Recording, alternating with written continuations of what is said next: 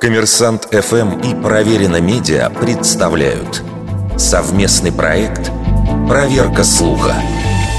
Правда ли, что оливки и маслины полезно есть с косточкой?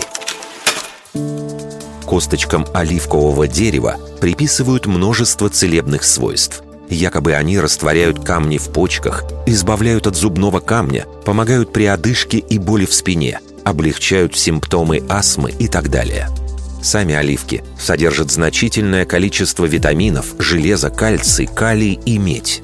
Оливки входят в состав так называемой средиземноморской диеты, которая имеет научно доказанные преимущества. При этом традиционно оливки потребляют как плоды и в виде масла, но отдельно проглатывание косточек обычно не упоминают.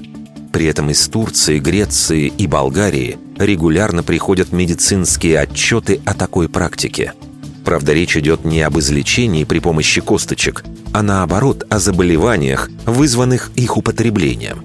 Например, известен случай пациентки из Турции, которая подсмотрела в псевдомедицинском телешоу рецепт лечения язвы косточками. Дело закончилось серьезным оперативным вмешательством.